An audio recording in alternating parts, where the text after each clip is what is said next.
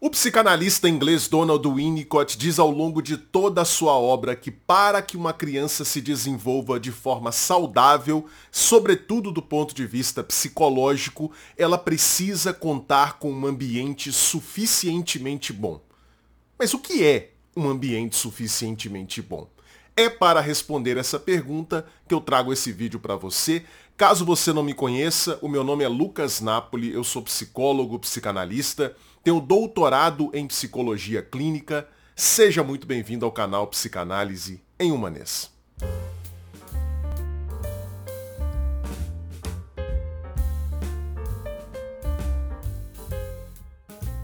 Bom, caso você não conheça o Winnicott, Donald Woods Winnicott foi, além de psicanalista, um pediatra inglês que construiu um arcabouço teórico tão original, tão inovador dentro da psicanálise, que há autores que afirmam que o Winnicott inaugurou um novo paradigma dentro do campo psicanalítico.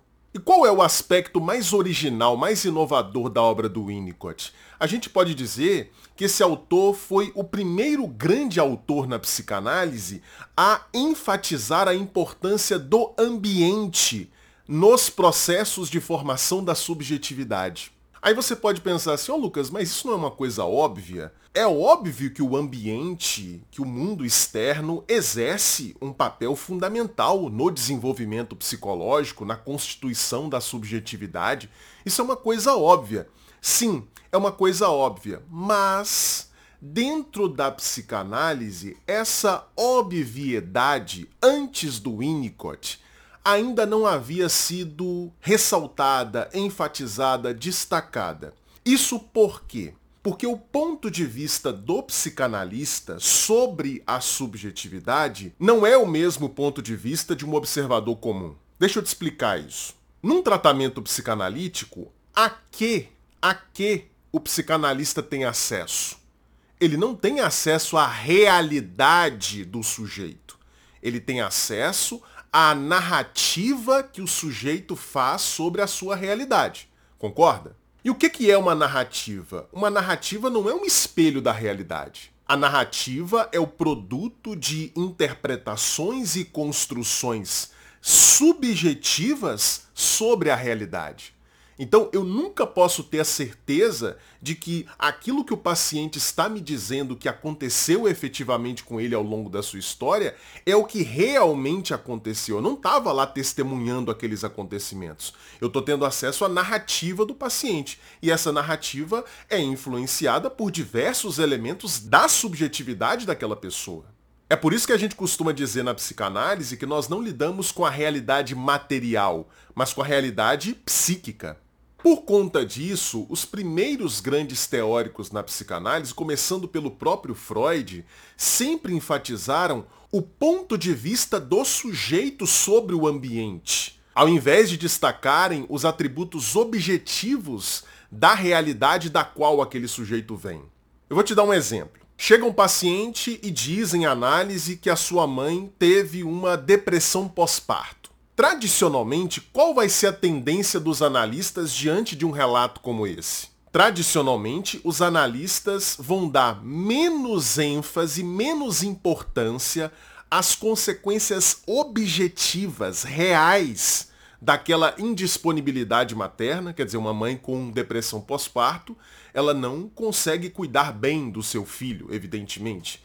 Então os analistas vão dar menos ênfase as consequências reais, objetivas, concretas dessa falta de disponibilidade materna, vão dar menos ênfase a isso e vão privilegiar o modo como supostamente o sujeito teria processado, teria lidado com essa situação da mãe com depressão pós-parto. A gente pode qualificar essa tendência tradicional dos psicanalistas de uma espécie de tendência solipsista dentro da psicanálise. Uma tendência de focar muito no que está se passando no mundo intrapsíquico do sujeito e não dar muita importância, não dar muita relevância para aquilo que está se passando do lado de fora. Talvez, pelo fato de ter sido pediatra além de psicanalista, o Winnicott conseguiu romper com essa tendência solipsista dentro da psicanálise. Afinal, quando você é pediatra, você não tem acesso apenas ao paciente isoladamente, como a gente tem na clínica psicanalítica tradicional. Você recebe um paciente em análise, mas não vem junto os pais desse paciente, concretamente. Eles aparecem no discurso do sujeito, mas eles não estão ali no, no consultório participando da sessão. É diferente quando você é pediatra. Quando você está lidando com uma criança pequena, sempre vai vir junto o responsável por aquela criança, que geralmente são os pais, mais especificamente a mãe. Por conta disso, a gente pode deduzir que pelo fato de ter tido essa experiência mais direta com a relação entre a mãe, os pais e a criança, o Winnicott conseguiu perceber com mais clareza a importância, a influência da atitude dos pais, do comportamento dos pais sobre a criança. E aí o Winnicott construiu uma concepção teórica dentro da psicanálise que valoriza bastante a influência que o ambiente tem sobre o desenvolvimento do sujeito. E nesse contexto ele introduz a noção de ambiente suficientemente bom. Por que suficientemente? Esse é um primeiro ponto importante para você entender esse conceito. Por que o Winnicott fala de suficientemente bom? Porque ele quer deixar claro que ele não está falando de um ambiente perfeito. Ele não está dizendo assim, para que uma criança se desenvolva psicologicamente saudável, ela precisa de um ambiente perfeito, de um ambiente que faça tudo certinho. Não, ele não está dizendo isso. Ele está dizendo que esse ambiente precisa fazer o básico. Ele precisa ser suficientemente bom. Ele pode falhar, ele pode errar. Ele só não pode errar exageradamente. Se ele errar exageradamente, ele vai comprometer o desenvolvimento psicológico da criança. Então ele precisa ser apenas suficientemente bom. Ou numa outra tradução, ele precisa ser bom o bastante. Ele precisa fazer o mínimo necessário para que a criança possa se desenvolver de forma saudável.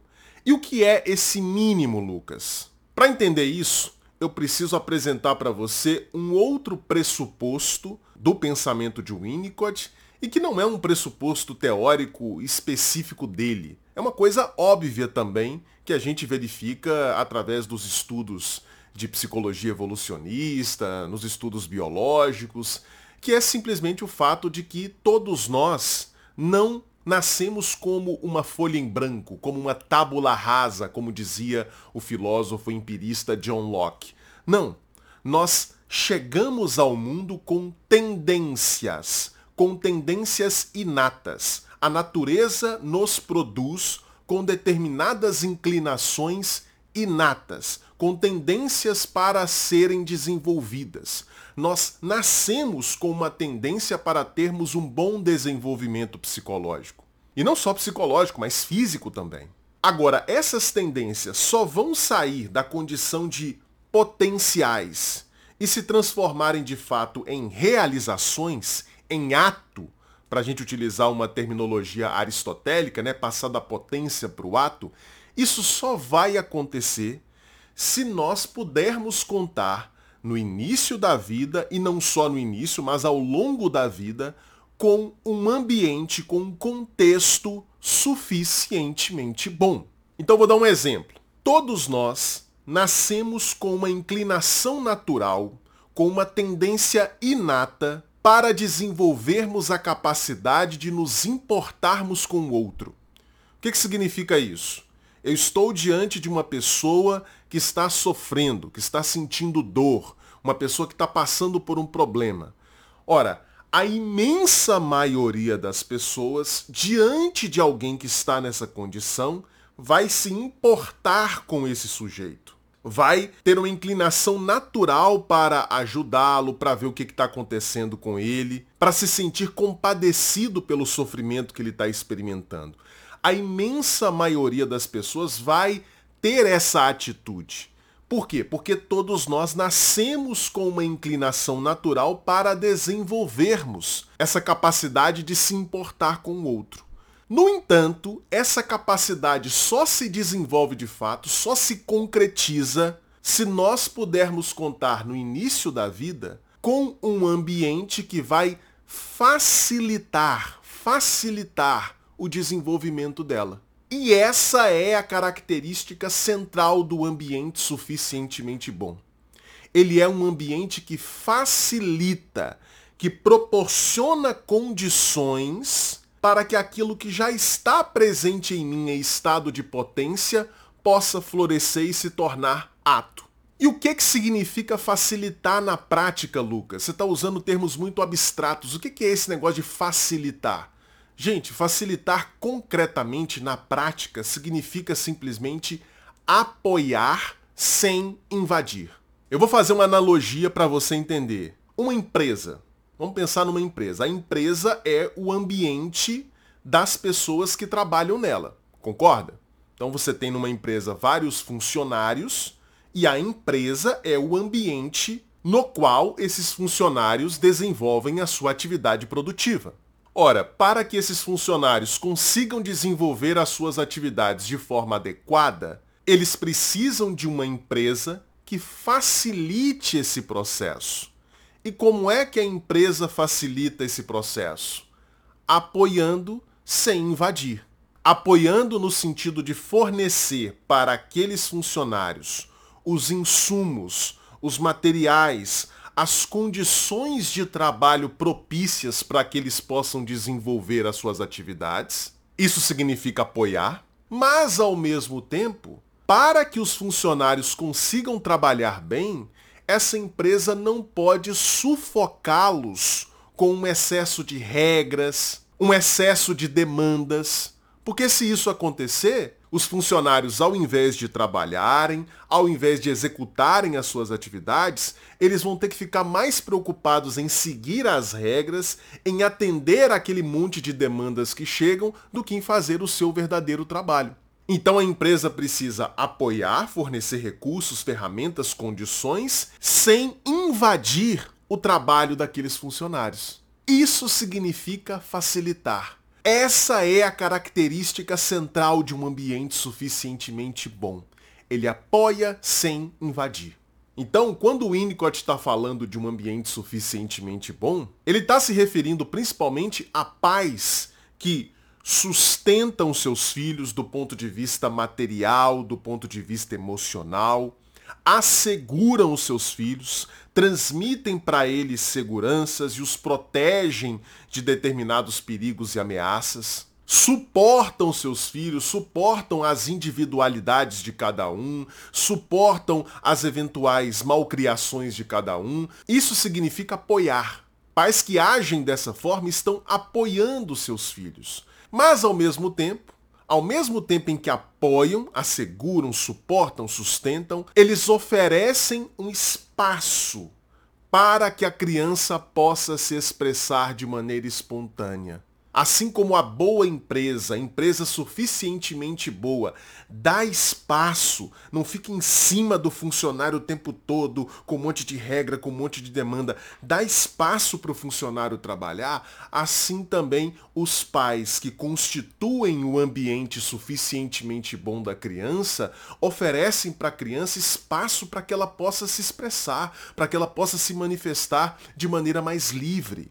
Nesse sentido, uma mãe que negligencia a alimentação do seu filho, que deixa o seu filho chorando por horas e horas porque ela está preocupada com outras coisas, ela é tão ruim, ela é uma mãe tão insuficientemente boa quanto uma mãe que fica o tempo todo ali com o seio na cara da criança e nem espera a criança chorar para oferecer o seio. Ambas as mães são insuficientemente boas porque a primeira não oferece apoio, deixa a criança desamparada, deixa a criança chorando por horas e horas, e a segunda invade. A segunda não deixa espaço para que a criança possa pedir por aquele alimento. Ela fica ali o tempo todo obrigando a criança a se alimentar na hora em que ela deseja.